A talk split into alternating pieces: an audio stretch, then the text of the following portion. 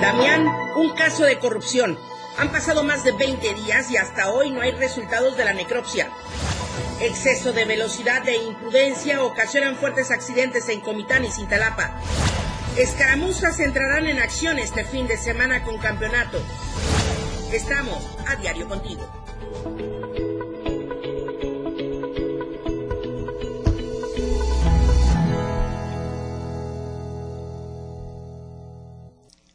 Muy buenos días, muchísimas gracias por seguirnos con la información en AM Diario. En esta mañana de miércoles primero de marzo de 2023, gracias por comenzar con nosotros, por supuesto, por seguirnos durante los primeros tres meses de este 2023 y en nuestra nueva casa en la cabina de la radio del diario y le agradecemos su preferencia. Justamente por ello nos movimos hacia esta cabina de la radio del diario para que usted nos tenga de lleno haciendo radio hacia las redes sociales. Muchísimas gracias por seguirnos a través de Facebook, de Twitter, de Instagram, de YouTube, de TikTok también. Puede dejarnos todos sus comentarios. Voy leyendo durante esta transmisión. El hashtag del día de hoy es Damián, caso de corrupción. Justamente de esto le estaremos hablando en unos instantes más. Itzel Grajales preparó un reportaje bastante completo de lo que ha sucedido. Son más de 20 días en los que ni la necropsia de ley tiene, bueno, o no se han dado los resultados. Vamos a comenzar con la información. Vamos de lleno con las temperaturas. El clima en Diario TV Multimedia.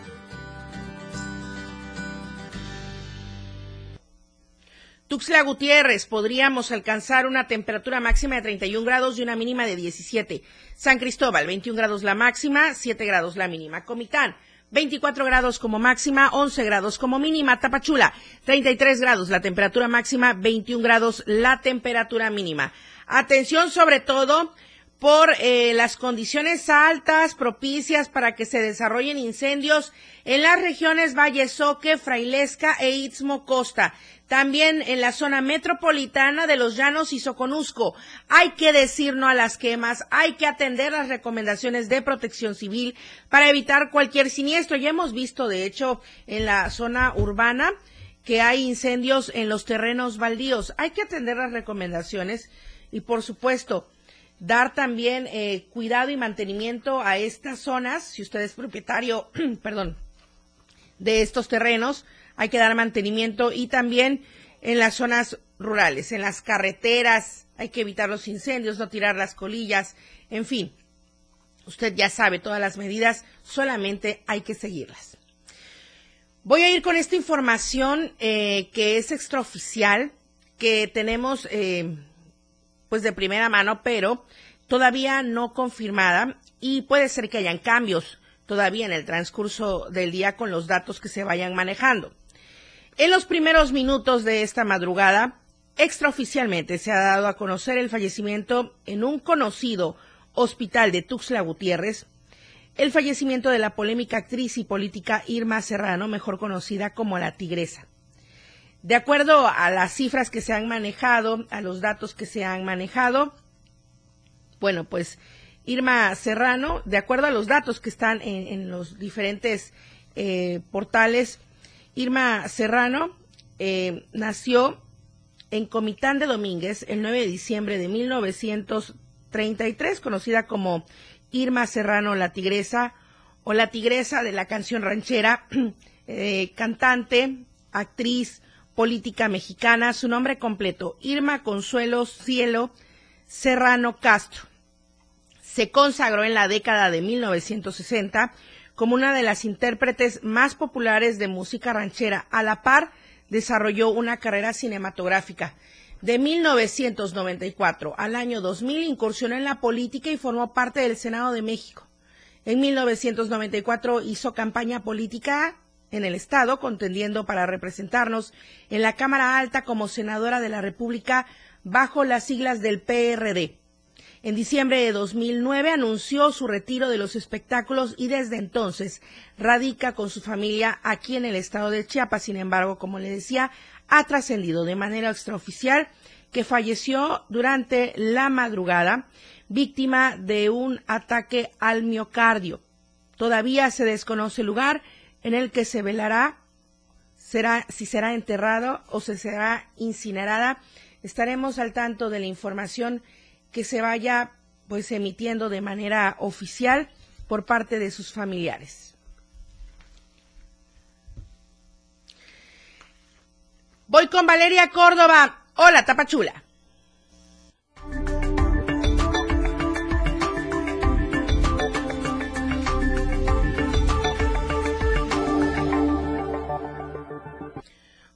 Otra caravana de migrantes, Valeria Córdoba, que partió desde Tapachula. Muy buenos días.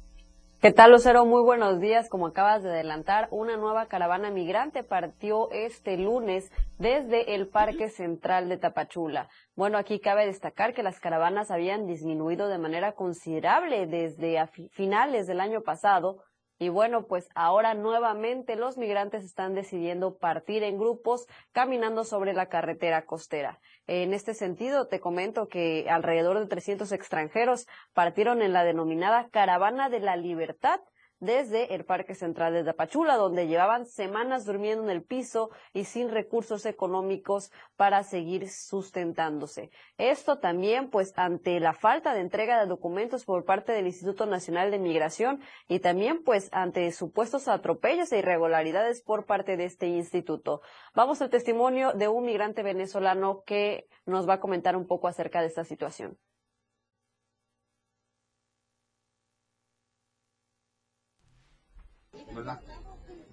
Y la otra para ver si en verdad migración ya nos da el paso, porque si sales, o sea, vámonos, migración va y te devuelve, ¿me entiendes? Porque vas tú solo. ¿Cierto?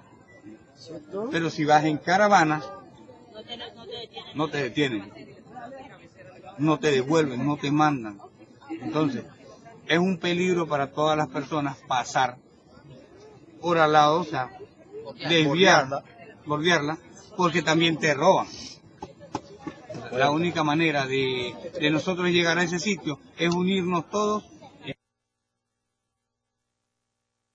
migrantes argumentan que, lleva, que llevan días e incluso meses intentando obtener documentos que regularicen su situación migratoria en el país, así como pases de salida de la estación migratoria siglo XXI. Sin embargo, el IM no les ha apoyado y por el contrario han recibido múltiples abusos por parte de este instituto. El grupo integrado por hombres, mujeres e infantes tiene como objetivo final llegar a los Estados Unidos, por lo cual pretenden caminar hasta Riaga y posteriormente dirigirse a Oaxaca, donde les han informado que migrantes están recibiendo apoyo por parte de diferentes organizaciones y defensores de derechos humanos. Son más de 250 kilómetros que tendrán que recorrer para alcanzar al primer grupo de migrantes que los espera en el municipio de Arriaga, para luego caminar otros 40 kilómetros más hasta llegar al estado de Oaxaca, donde también los espera otro contingente y con los cuales superarán alrededor de mil personas que buscan una mejor vida para sus familias en los Estados Unidos. Pues así la situación migratoria. El día de ayer también dábamos a conocer eh, pues las presuntas eh, irregularidades por parte del IM eh, que abogados externaron afuera de la estación migratoria siglo XXI y también activistas de derechos humanos. Y bueno, pues no les queda de otra más que salir nuevamente en caravanas.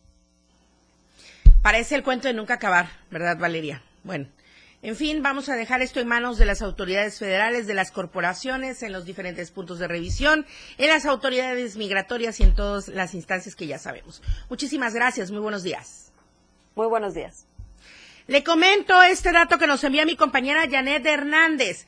La madrugada de este miércoles, habitantes de Teopisca que mantenían el bloqueo en la carretera Teopisca-Comitán a la altura de la campana ya dejaron libre la vía luego de las negociaciones a las que llegaron con la comisión de diversas dependencias aquí en Tuxtla Gutiérrez el día de ayer, martes 28 de febrero. Así es que ya liberada esta carretera Teopisca Comitán a la altura de la campana en la madrugada ya fue liberada. También comentarle que integrantes de la organización del Frente de Lucha Popular 29 de febrero del municipio de Huixtán instalaron dos bloqueos carreteros el día de ayer en el tramo San Cristóbal o Cocingo, perdón, perdón, este collarín no me, no me deja ni moverme bien ni hablar bien, en fin, disculpe. Se realizó este bloqueo, pero ya por la tarde, pasado de las 3 de hecho, fue cuando ya se liberó el tramo carretero. Estos eh, bloqueos se dieron el día de ayer. Ya mis compañeros corresponsales han dado cobertura y han informado que están liberados. Le comento también otra información que nos envía Lucía Trejo, la Alianza de Comuneros Indígenas Otziles San Bartolomé de los Llanos pide la intervención de los tres niveles de gobierno para acabar con los incendios a propósito de lo que le decía al inicio de este informativo. Estos incendios que se están registrando de las 18.290 hectáreas que mantienen en posesión. De acuerdo a la ASVAL, conocida así por sus siglas esta Alianza de Comuneros, el 27 de febrero de este año, aproximadamente a las 4 de la tarde, observaron humo en el lado oeste de esa población que corresponde a los límites de sus terrenos. Asimismo, manifiestan que el incendio fue provocado. La ASVAL informa que el viento les favoreció al principio, ya que el fuego tomó rumbo hacia otra dirección. Sin embargo, después de unas horas avanzó hacia sus terrenos provocando múltiples daños dentro de los trabajos y dentro de, las zonas justamente de labores, de trabajos y eh, pues la quema de pastizales, eh, rastrojos para el ganado, apiarios de colmenas, cosechas de maíz, calabaza, postería, en fin. Finalmente, el incendio llegó a la carretera Laja Tendida, Paraíso, el Grijalva, en donde ya fue controlado gracias a la intensa labor, pero de los pobladores de la comunidad de Paraíso, el Grijalva. Así es que esta es la información que nos envía mi compañera Lucia Trejo. Hay que contener este peligro a los incendios en cualquier zona, urbana, rural hay que tomar en cuenta todas las medidas preventivas. Y lo que también hay que tomar en cuenta, pasando a otros temas, es el bolsillo y la economía. Por los cielos, los precios de los productos de la canasta básica, de las frutas, de las verduras. Carlos Rosales nos tiene a detalle la lista para que usted vaya haciendo su cheque. Vendedores de frutas y verduras del mercado Rafael Pascasio Gamboa reportan que los precios de ciertos productos han incrementado hasta un 40%. Los comerciantes indicaron que semanalmente el costo del limón, tomate, manzana, melón, pera y otros productos sube un 10%, lo cual ocasiona que la gente deje de comprar. Pues lo que ha subido el precio es del tomate. El tomate estaba a 18, luego se fue a 20, 22 y así va subiendo, pero casi el precio se mueve, se va moviendo este, a diario. Ahorita está a 25 pesos el kilo. ¿Qué, otras frutas ha subido el precio? El limón se ha disparado, pero ese está a 35, hasta 40 ha llegado el limón, cuando ya estaba a 8, a 10 pesos el kilo. Asimismo, las ventas han bajado más de un 50%, ya que no logran despachar tantas rejas de frutas y verduras al día.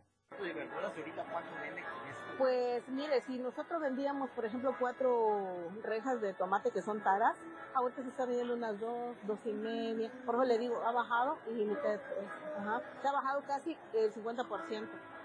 Y tratamos de meter un poquito de cada cosa para tener surtido, ¿no? Pero hay productos que no se venden, por ejemplo, este es de prioridad, este. Pero así como estas cosas, aquí a veces y ahí la tenemos nada más como que dije de lujo por si alguien pregunta. Los locatarios del mercado Dr. Rafael Pascasio Gamboa invitaron a la ciudadanía a realizar sus compras en dicho establecimiento y aprovechar los productos frescos que venden. Para Diario Media Group, Carlos Rosales. Corte comercial, estamos en el 97.7 de FM, la radio del diario. AM Diario, Lucero Rodríguez. En un momento, estamos de regreso.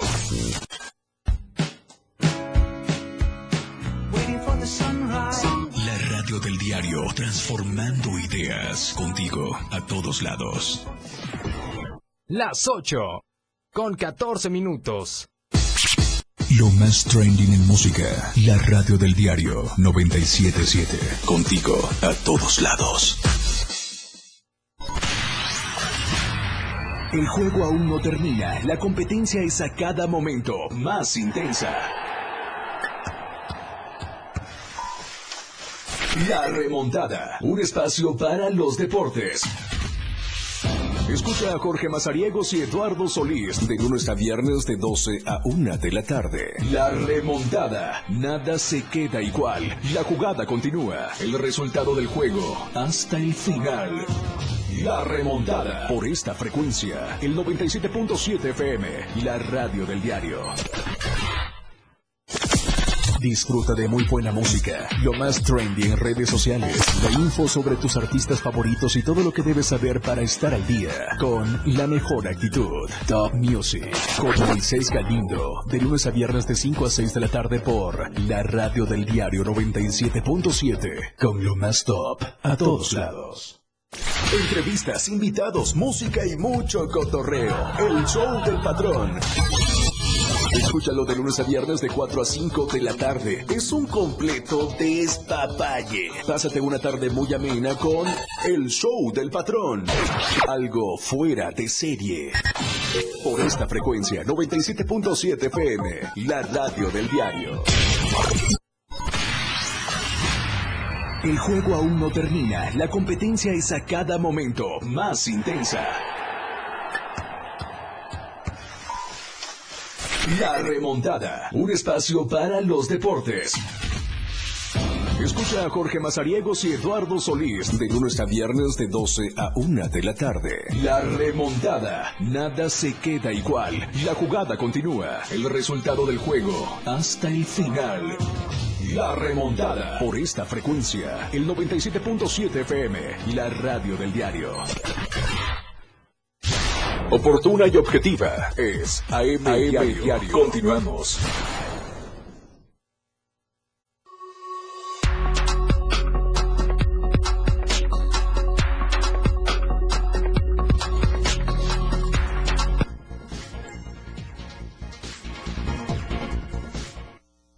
Gracias por continuar con nosotros. El hashtag del día de hoy es Damián Caso de Corrupción. ¿Por qué seguimos con este tema? Porque es imperante que no vuelva a suceder. Estamos hablando del fallecimiento de un menor de tres años, presuntamente ahogado en la alberca de la institución educativa Pig and Babe, donde él estudiaba o donde sus papás lo inscribieron para que pudiera recibir una atención y además que ofrecían una atención especializada porque Damián eh, tenía una condicionante de autismo. Entonces, eh, desafortunadamente han transcurrido más de 20 días. No hay ningún detenido. Los papás dicen que todavía no tienen acceso a los resultados de la necropsia. Tampoco se ha dicho una sola palabra por parte de la Secretaría de Educación. Hay muchos rumores de que pudiera haber alguna relación personal o familiar o de compadrazgo, de lo que usted quiera, con eh, algunas eh, autoridades de altos rangos de la Secretaría de Educación y los dueños de, este instituto. Eh, había un dictamen de protección civil de riesgos. Entonces, ¿qué es lo que pasó?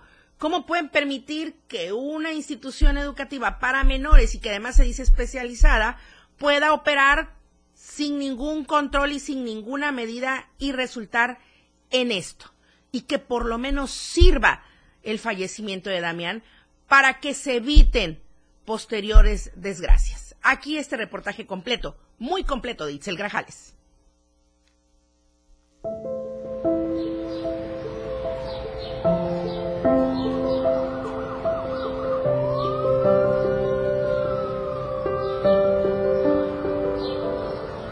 La sociedad en Chiapas está indignada debido a que en esta escuela, Piguin and murió Damián, un niño de tres años de edad con autismo. Se presume que murió ahogado en la alberca de esta institución educativa. Sus padres, Amparo y Mauricio, exigen justicia. Febrero, antes de irse a, este sitio, mi hijo con su mamá, así es como quedó la casa. Eh, realmente Damián fue un niño muy organizado, eh, muy metódico. Entonces, en la parte que ven ahí en el mueble, eh, el orden que hay es porque él acostumbraba a mantenerlo así. Era Damián era alguien que, por ejemplo, los changuitos, este, a pesar que todavía no, leía como tal, sí identificaba fácilmente colores, números, letras. Eh, era alguien que se acercaba y te señalaba para que fueras tú quien le confirmara que era el color rojo y el número 4. Damián, a pesar de que no hablaba, eh, fue alguien que no necesitó palabras para demostrar mucho cariño a todas las personas que se acercaban. Era alguien que demostraba ternura en su mirada, te acariciaba la mejilla y después se acercaba y te daba un beso y sonreía. Disfrutaba mucho los besos. Era, fue alguien que estoy completamente seguro que nos amaba a su mamá y a mí, pero en su mamá tenía un cariño muy especial. Siempre que salíamos, se iba en ocasiones conmigo sentadito adelante, pero siempre al pendiente de su mamá. Bajábamos del carro, lo bajaba él y enseguida corría a la puerta de atrás, haciendo el intento de abrir la puerta para su mamá. Obviamente no tenía las fuerzas viejito, y abría yo la puerta y enseguida le extendía la mano a su mamá para ayudarla a bajar.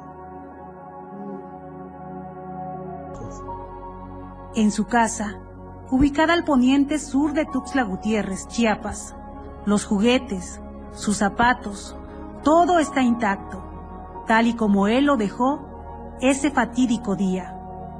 En lo personal, si soy, es, el espacio en el que puedo desahogarme, recordando a mi hijo. Es un sitio en el cual jugábamos mucho. A mí no me importaba con él. Nunca conocí el cansancio. Hice todo lo que él quería que hiciera jugando. Muchas veces nos tirábamos en su tatami. Me empezaba a enseñar sus letras. En este sillón muchas veces lo cargué porque era un niño que le gustaba mucho que yo lo, lo cargara. Cuando algo propio de la, la condición que tenía lo ponía nervioso, yo siempre lo acostaba acá. Ese 7 de febrero de 2023, su madre lo llevó a la escuela, donde encontró la muerte. Todo indica ahogado en la alberca. No fue un descuido, fue negligencia. Ah, mi hijo nos lo entregan todo mojado, eh, sin vida, y fue Brunet quien mencionó cómo habían sucedido las cosas. ¿Ella se los dijo a ustedes o se los dijo a alguien más? ¿Cuáles fueron de algunos Se lo dijo directamente a mi esposa y le dijo, el niño cayó en la piscina. Se salió del área de recreo y se ahogó. se supone que, o se suponía que era una escuela especializada, alguien que resumía mucho un currículum. son cosas que no entendemos.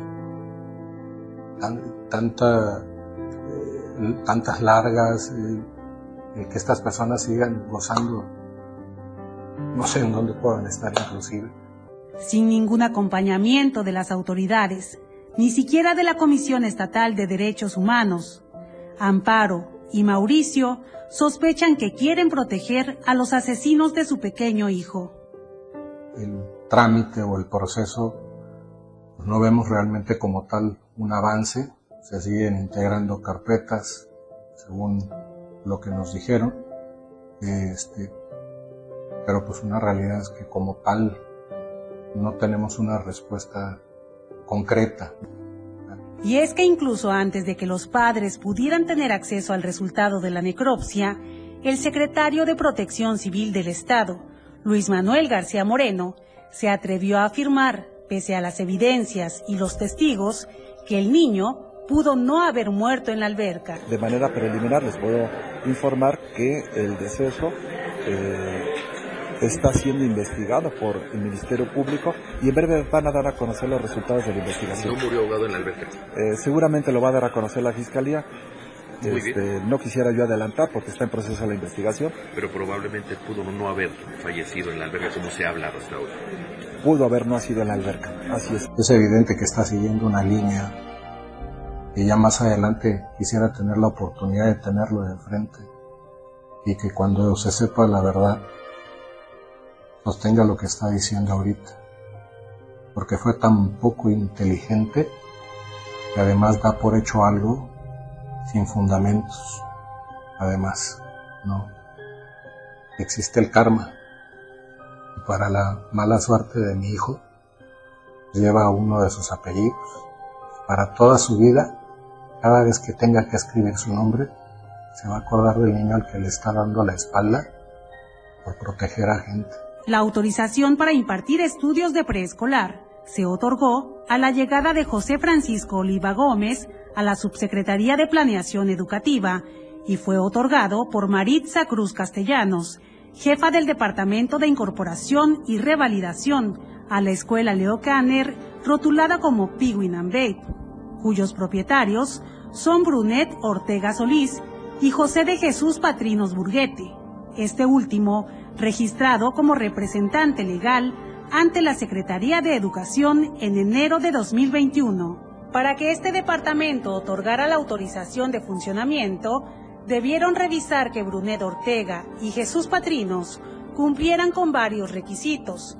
Acreditar la ocupación legal del inmueble, en este caso ubicado en la octava norte entre 13 y 14 poniente de Tuxtla Gutiérrez. Como vemos, se trata de una cadena de corrupción de autoridades que fueron cómplices en la entrega de licencias, dictámenes y autorizaciones de funcionamiento porque el plantel no era seguro para los niños y niñas. Era una casa habitación habilitada como escuela, con una alberca que no contaba con medidas de seguridad, con sobrecupo de alumnos, muchos de ellos con alguna discapacidad o con autismo, y poco personal para atenderlos. Lo que es el revuelo adquirieron por familiares que tienen eh, en lo que es el, la el área de planeación, protección civil, pues yo no sé cuál sea realmente su protocolo al momento de asistir a revisar precisamente las medidas de seguridad de una escuela.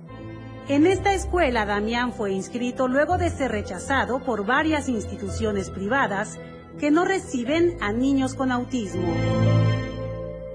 Pero si a mí me lo hubieran recibido en otra escuela, esto no hubiera pasado. Lo que sostiene a Amparo y a Mauricio para sobrevivir a esta pérdida irreparable es su fe y el apoyo de la ciudadanía. ¿A quién protegen? Hasta el día de la entrega de este reportaje no había detenidos.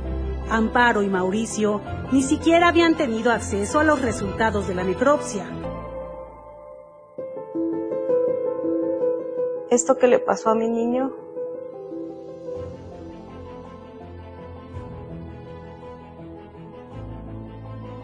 es para que no les pase a otros niños. Hay otras escuelas así. Damián no dio su vida en vano. No va a dar su vida en vano. Él va a proteger a otros niños.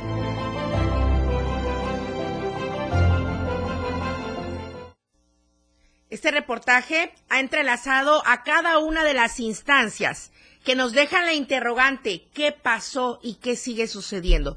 Decía Itzel Grajales, ¿a quién están encubriendo?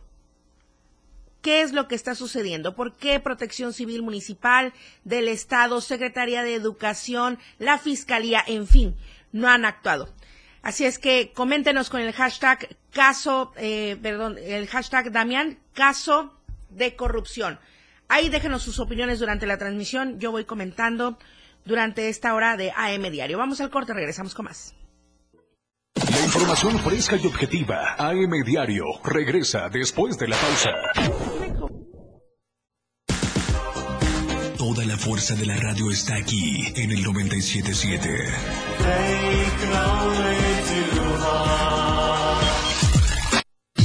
97.7. La radio del diario. Más música en tu radio. Lanzando nuestra señal desde la torre digital del diario de Chiapas. Libramiento Surponiente 1999. 97.7. Desde Tuxtla Gutiérrez, Chiapas, México. XHGTC, la radio del diario. Contacto directo 961-612-2860. Cabina 961-612-2860. Escúchanos también en línea. www.diariodechiapas.com Diagonal Radio. 97.7. La radio del diario. Más música en tu radio. Las 8. Con 30 minutos. Chiapas es poseedora de una belleza natural sin rival en todo México. Una gran selva, un impresionante cañón, manglares y playas únicas, además de paradisiacas caídas de agua, visten a nuestro estado con el encanto único de la naturaleza. Chiapas es el estado más al sur de México, la última frontera de nuestro país. Aquí, en este rincón, que también fue el último territorio en añadirse a la República, se encuentra un paraíso de bellezas naturales listo para ser explorado. Ven y disfruta lo que Chiapas tiene para ti. 97.7, la radio del diario, contigo a todos lados. La radio del diario 97.7 presente en los mejores eventos. Bikers en la playa 2023. Una aventura a toda velocidad. La playa te espera a preparar los trajes de baño, la pelota playera. Te esperamos del 3 al 5 de marzo en Puerto Arista, Chiapas, con el sol, arena y mar. La radio del diario 977, viviendo la pasión biker. Habla Alejandro Moreno, presidente nacional del PRI. El deber de todo partido político debe ser escuchar a la ciudadanía, obedecer a la gente y no a los intereses de ningún gobierno. Por eso el PRI volvió a escuchar las demandas de las y los mexicanos. Los priistas fortalecemos la unidad y rechazamos a los que siembran la división. El PRI es un partido de alianzas y de palabra. Necesitamos de todas y de todos para salvar a México del peor gobierno de toda nuestra historia. PRI. Lucero Rodríguez ya está de regreso para informarte en AM Diario.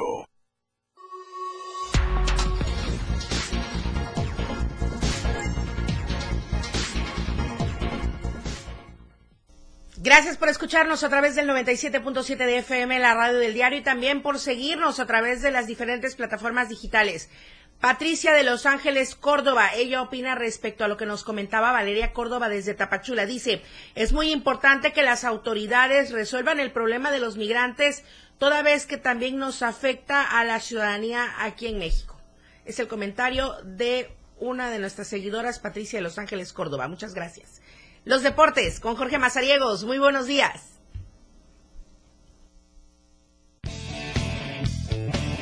La escena global del deporte con Jorge Mazariegos.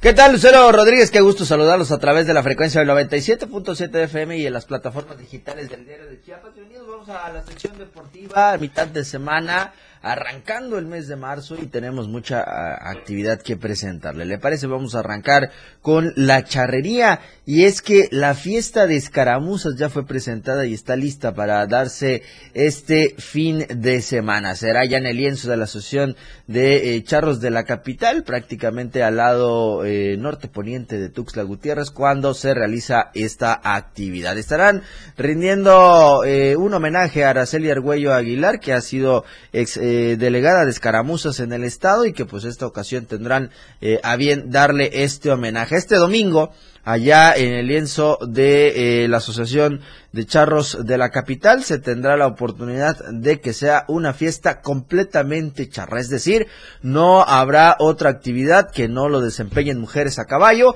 Así que eh, es la primera ocasión que se va a estar haciendo y con esta intención se trata de preparar a todas aquellas eh, señoritas que van a participar en los próximos eventos nacionales, regionales, en el deporte nacional por excelencia. Se dio a conocer este evento, eh, insisto, lleva el propósito de, de rendir un homenaje a la exdelegada de escaramuzas del estado de Chiapas, Ara, eh, Arelia Argüello eh, Aguilar.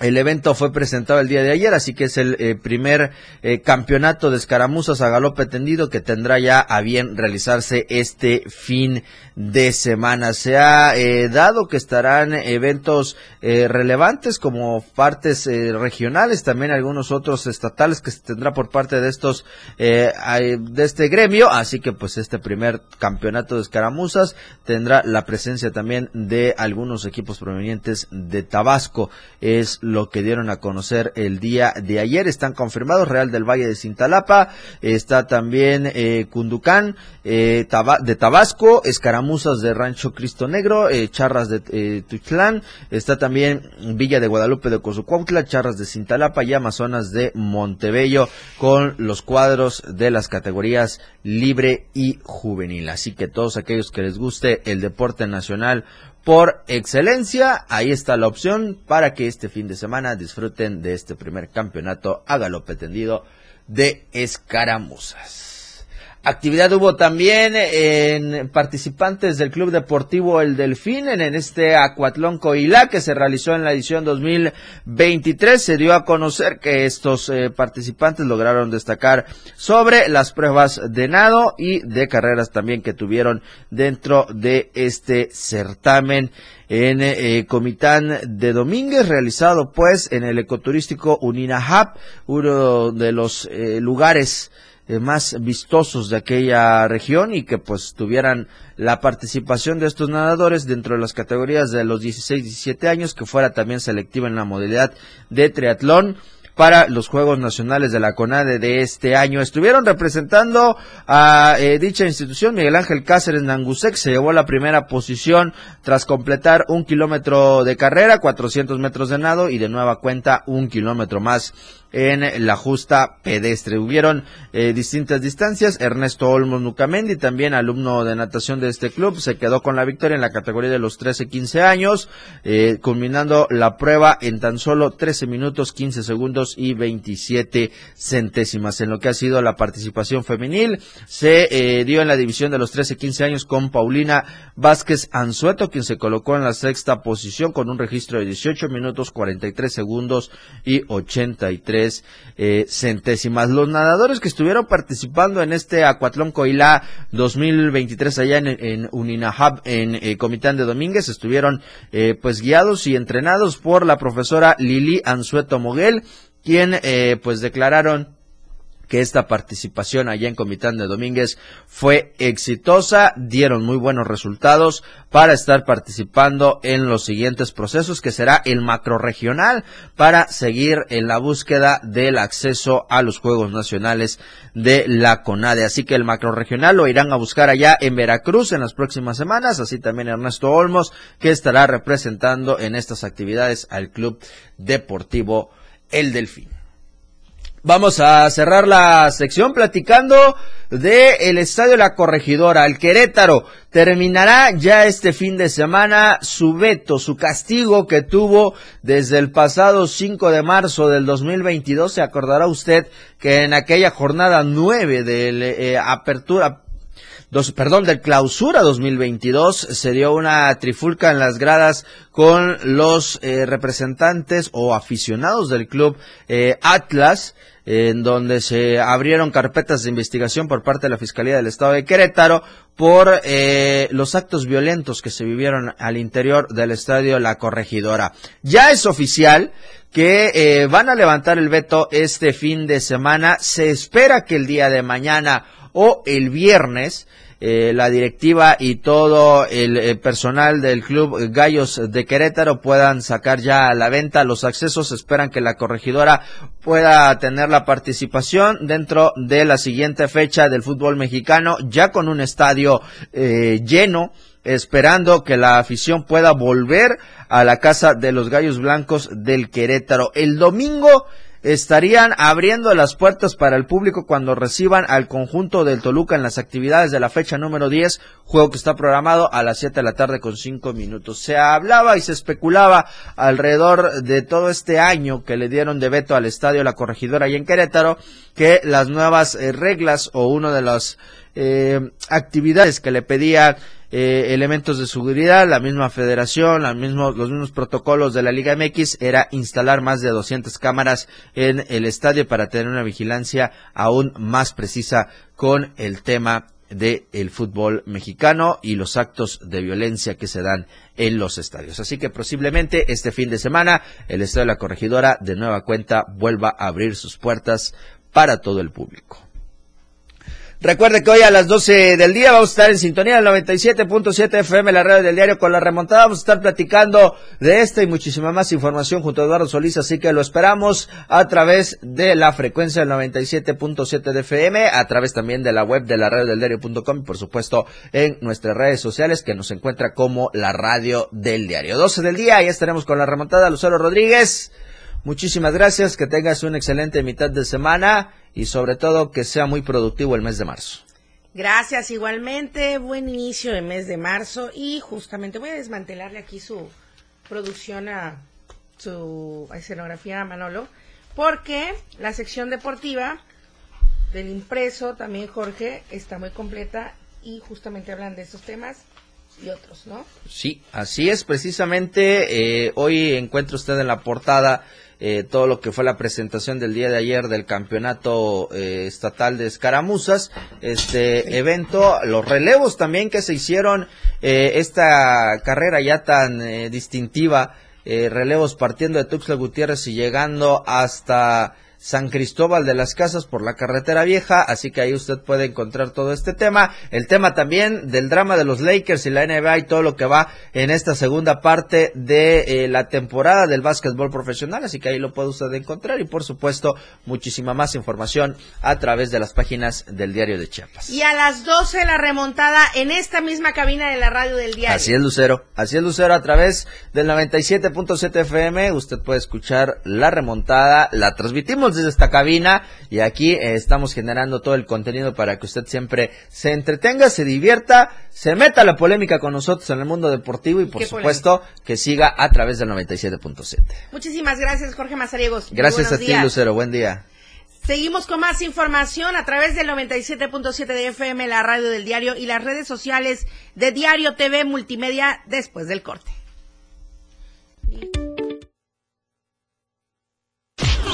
La información continúa en AM Diario, después del corte.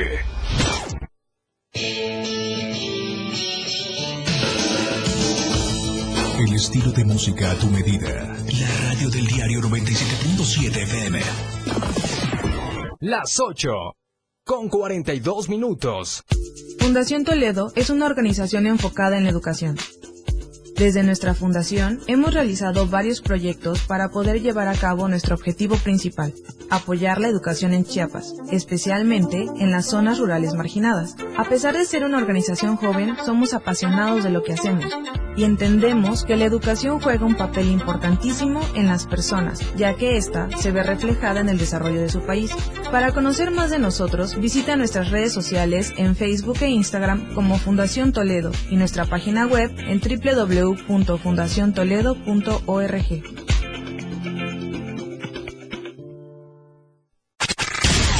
Cultura y ciencia, un espacio para entender los cambios de la vida diaria, impulsando los nuevos valores chiapanecos. Escucha a Ángel Cañas y Rafael Molina todos los sábados de 9 a 10 de la mañana, con sus invitados, en el que abordarán temas relacionados a los ámbitos cultural y científicos, cultura y ciencia, siempre a la vanguardia, por la radio del diario 97.7 FM, a todos lados. Saca, saca, saca. Ya entrados en la diversión, no falta quien saque. Pero la verdad, los inhalantes lo único que sacan es un daño cerebral irreversible, alucinaciones y desorientación. Es más grande el sufrimiento que causa su consumo que el dolor que lleva a inhalar un solvente. No te arriesgues. Si necesitas ayuda, llama a la línea de la vida, 800-911-2000. Secretaría de Gobernación, Gobierno de México. Claro, en la fiesta te metes lo que sea para pasarla bien, pero en realidad, ¿sabes qué te estás metiendo? Muchas drogas químicas son elaboradas con ácido muriático, sosa cáustica y reticida. Ahora el narco añade fentanilo para engancharte desde la primera vez. El fentanilo mata. Es 50 veces más potente que la heroína. 200 personas mueren al día por su consumo. No te arriesgues. No estás solo. Si necesitas ayuda, llama a la línea de la vida, 800-911-2000. Secretaría de Gobernación, Gobierno de México. Evolución sin límites. Contacto directo. 961-61-228-60. Contigo a todos lados. Ya regresamos. AM Diario.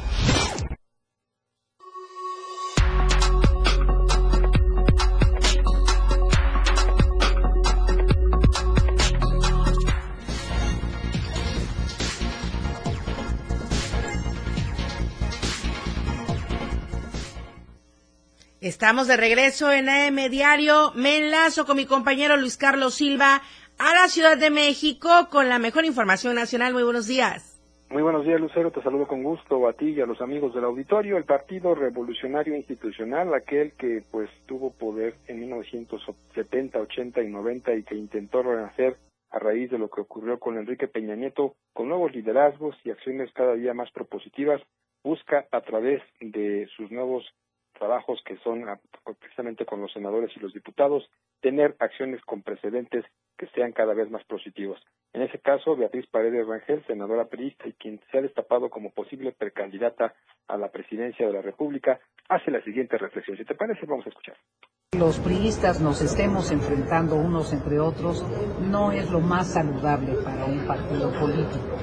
En lo que sí creo, y lo he expresado desde hace muchos meses, creo que eh, el PRI requiere una reforma muy profunda, muy trascendente. De tiempo atrás, hace muchos meses también, eh, dije que a mí me parecerá que en su momento será muy saludable hacer una asamblea de fondo sobre el destino eh, del partido. En este momento la prioridad es que nos concentremos los partidos aliados en la victoria en el Estado de México y en Coahuila. Tenemos una gran candidata en el Estado de México. Eh, Alejandra del Moral está captando la simpatía de los ciudadanos que no la conocían. Hemos tenido una respuesta espléndida eh, a la convocatoria que se han hecho en los eh, registros como candidata tanto del PRI como del PAN, eh, como de Nueva Alianza, a la participación del PRD. Entonces esas son nuestras prioridades en este momento. Sin embargo, Lucero Alito es una figura emblemática en el PRI, pero que desafortunadamente no las tiene todas consigo. Es por eso que Beatriz Paredes solicita que en este 2023 y para 2024 haya una limpia muy importante al interior de la revolución institucional, evitando con ello que exista corrupción y sobre todo las descalificaciones que tanto lastiman al revolucionario institucional. Te mando un abrazo, que pases una excelente mañana mi reporte y como siempre seguimos al pendiente de la Ciudad de México. Igualmente el abrazo para ti va de vuelta Luis Carlos. Gracias a toda la gente que nos sigue a través de nuestras redes sociales. Muy buenos días. Seguimos con más información de vuelta aquí en Chiapas, específicamente en Tuxtla Gutiérrez, en el Hospital Regional Dr. Rafael Pascasio Gamboa. Están señalándoles a los em, médicos, a los especialistas en ginecología, que olvidaron sustraer gasas de una joven que requirió una intervención quirúrgica.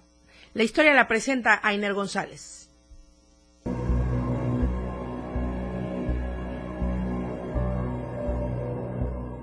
Por incurrir presuntamente en una mala praxis médica, José Luis Sánchez Huerta, padre de Marta Emilia Sánchez Juárez, una joven que entró a cirugía de parto, denunció a personal médico del Hospital Regional Dr. Rafael Pascasio Gamboa por practicarle una cesárea de forma irregular. el padre de la agraviada dio a conocer que el 14 de febrero de este año acudieron al hospital regional para que la joven fuera atendida, en donde posteriormente se le realizó un procedimiento por cesárea ya que le detectaron presencia de miomas. Tras llevarse a cabo la cirugía, Sánchez Huerta indicó que su hija fue dada de alta el sábado 18 de febrero, pero a las pocas horas de regresar a su domicilio, la joven presentó problemas a su salud, por lo que acudieron el lunes 20 de febrero para que fuera valorada nuevamente. Tras su reingreso al hospital, expuso que el personal le negó la asistencia médica, pero ante la insistencia de que le informaran los procedimientos, materiales y fármacos que le suministraron durante y después del parto, los responsables decidieron revisarla otra vez, en donde detectaron que en el área de la incisión había gasas que olvidaron sustraer de la cirugía. ¿Qué hubiera pasado si a mi hija sí, no le hacen esa revisión? Ahorita ya casi tuviera en los gastos adentro. Enfrenta un cáncer, a algo más grave. Era la vida de mi hija la que estaba en juego, ¿no? Y que las personas aquí, sí, las, responsables, que se les quite responsabilidad. No tenemos nada en contra de ellos. En absoluto pensarán que no, pero digo, todo el que tenga un hijo o una hija me va a entender. Yo no voy a permitir que mi hija se muera por un descuido, por una omisión, por una negligencia, por una mala praxis médica. Ante esta situación, el padre de familia solicitó a la dirección del hospital regional como a la Secretaría de Salud Estatal que den a conocer el parte médico y se informe la verdad y que dentro de esta se finquen responsabilidades administrativas y jurídicas a quienes cometieron este error y mala praxis médica. Para Diario Media Group, Ainer González.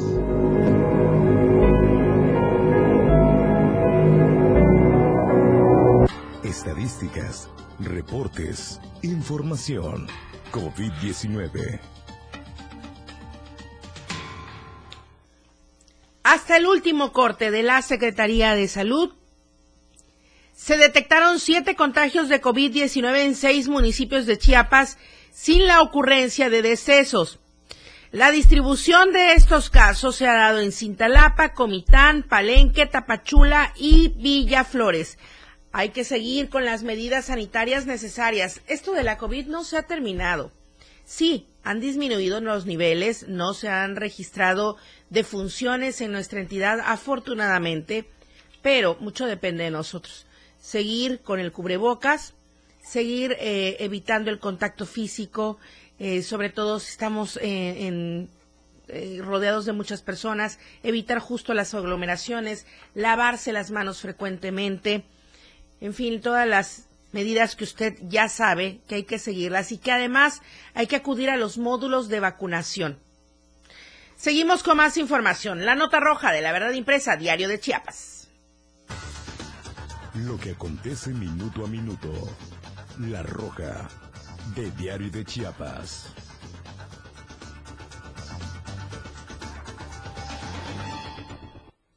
Los accidentes que desafortunadamente estuvieron a la orden del día ayer y en diferentes puntos de la entidad. Le voy a comentar. Comienzo con este en Comitán, donde el conductor de una camioneta particular resultó con algunas lesiones tras chocar contra un camión de la empresa refresquera Pepsi. Este hecho se registró la tarde de ayer martes sobre el Boulevard Belisario Domínguez, a la altura de la Avenida Central. Al lugar llegaron paramédicos de protección civil quienes brindaron atención a una persona del sexo masculino el chofer de esta camioneta, Nissan Tipo Frontier, mismo que fue necesario trasladar al Hospital General. Los datos recabados apuntan a que el chofer del vehículo particular trató de ganarle el paso al camión y ambos chocaron. Los choferes llegaron a un acuerdo para el pago de daños y evitar que el accidente fuera consignado por las diferentes corporaciones que ahí se dieron cita. En Cintalapa, la tarde de ayer martes, la policía municipal recibió el reporte del número de emergencias donde se les indicaba que en la tienda de Mamá Lucha tenían a una persona retenida porque la habían sorprendido intentando salir con unos productos que no había pagado. La agarraron con las manos en la masa, pues. De inmediato, la patrulla 034 de la corporación mencionada se detuvo sobre la tercera oriente esquina con segunda sur y pues después de dialogar con el gerente para saber los pormenores de la situación, se entregó a la persona, vestía pantalón de mezclilla, blusa rosa para llevar eh, pues todos eh, los datos probatorios hacia el Ministerio Público. Aparentemente la mujer llevaba consigo algunos productos de la tienda de usos cosméticos eh, que no pagó, fue detenida primero por el personal de seguridad y, y después entregada a la policía. También en Cintalapa, el exceso de velocidad y la falta de precaución pudieron haber sido las causas para que ayer martes sobre el tramo carretero Cintalapa-Jiquipilas, a la altura del kilómetro 80 más 500, se registrara un accidente automovilístico. Afortunadamente, no hubieron personas lesionadas. Pasado el mediodía, un camión de la empresa avícola Bimarca de color blanco con placas del estado de Chiapas circulaba en este sentido de la carretera y al llegar a donde se encuentra la incubadora que pertenece a esta misma empresa, el chofer giró a su izquierda, vaya invadió pues para poder dar la vuelta. Justo en ese momento, otra Nissan gris con placas también del estado lo rebasó y se produjo el impacto. Cabe hacer mención que este accidente no tuvo personas lesionadas y eso es importante también. Los daños materiales, bueno, ya se deslindaron responsabilidades con la presencia de la Guardia Nacional. La encuesta que circula durante esta semana.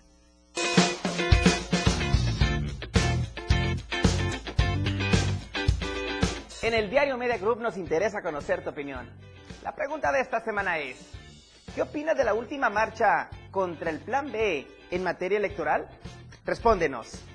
¿A favor? En defensa del INE. ¿En contra? Apoyo a AMLO. ¿O simplemente te da igual? Vota pues a través de nuestra cuenta de Twitter, arroba Diario Chiapas. Te invito a que participes, comentes y compartas.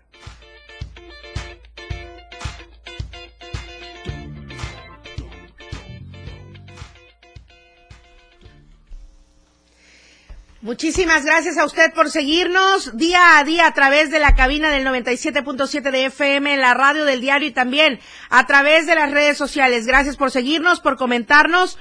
Nosotros estamos hoy con el hashtag Damián Caso de Corrupción. No hay que quitar el dedo del renglón. Justicia para Damián y para sus padres, porque de verdad es una pérdida de la que nadie se recupera. Y bueno, muchísimas gracias por seguirnos y escucharnos en punto de las 8 de la mañana. Estaremos mañana jueves en esta misma cabina, pero antes, a las 6 de la mañana, Manolo Vázquez está con sus ritmos latinos. Manolo, ven, ven para que te conozcan. A ver, invita a, invita a toda la audiencia para tu En, en punto de las 6 de la mañana, ritmos latinos y después AM Diario. Muy bien, muchísimas gracias, Manolo. Ya sabe, de lunes a viernes a las 6 de la mañana, los ritmos latinos y a las 8 AM Diario con la mejor información. Le esperamos. Soy Lucero Rodríguez Ovilla y le agradezco a Manolo y también a Charlie Solís en la cabina de televisión. Muchas gracias. Muy buenos días oportuna y objetiva en AM Diario. La información de todo lo que acontece a cada momento en Chiapas, México y el mundo. Te lo informa Lucero Rodríguez. De lunes a viernes de 8 a 9 de la mañana. Escúchenos en nuestra próxima emisión por esta frecuencia.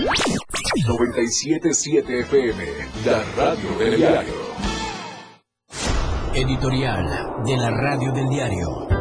A diferencia del resto de las corcholatas, es decir, los aspirantes de Morena a la candidatura presidencial, el senador Ricardo Monreal es el único que está construyendo un verdadero proyecto político de continuidad, pero con cambio. Ha llevado propuestas y proyectos a los diversos sectores sociales, como a los grupos productores de café, cacao y plátano de la región del Soconusco de Chiapas, con los que se reunió en días recientes en compañía de su homólogo, Eduardo Ramírez Aguilar para la formalización de compromisos. En entrevista exclusiva para el diario de Chiapas, explicó que estos compromisos se sustentan en la nueva ley que vendrá a mejorar las condiciones de vida y la comercialización de estos productos en toda la nación. Este tipo de acciones son las que realmente necesita el país. Encuentros con los diferentes sectores de la población en los que se realicen propuestas, planteamientos, soluciones y acuerdos. No polarización, no politiquería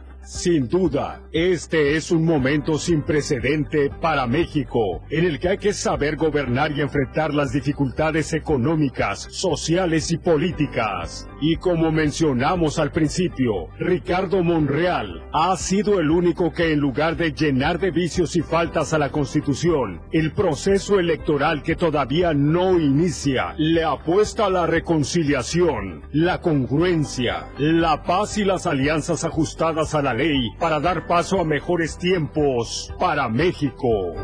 Editorial de la Radio del Diario.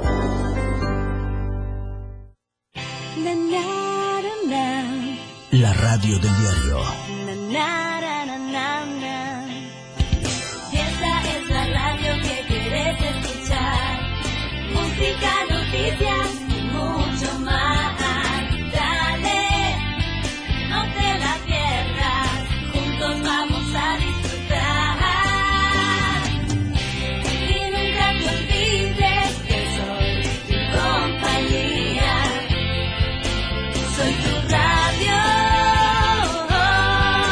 La Radio del Diario 97.7.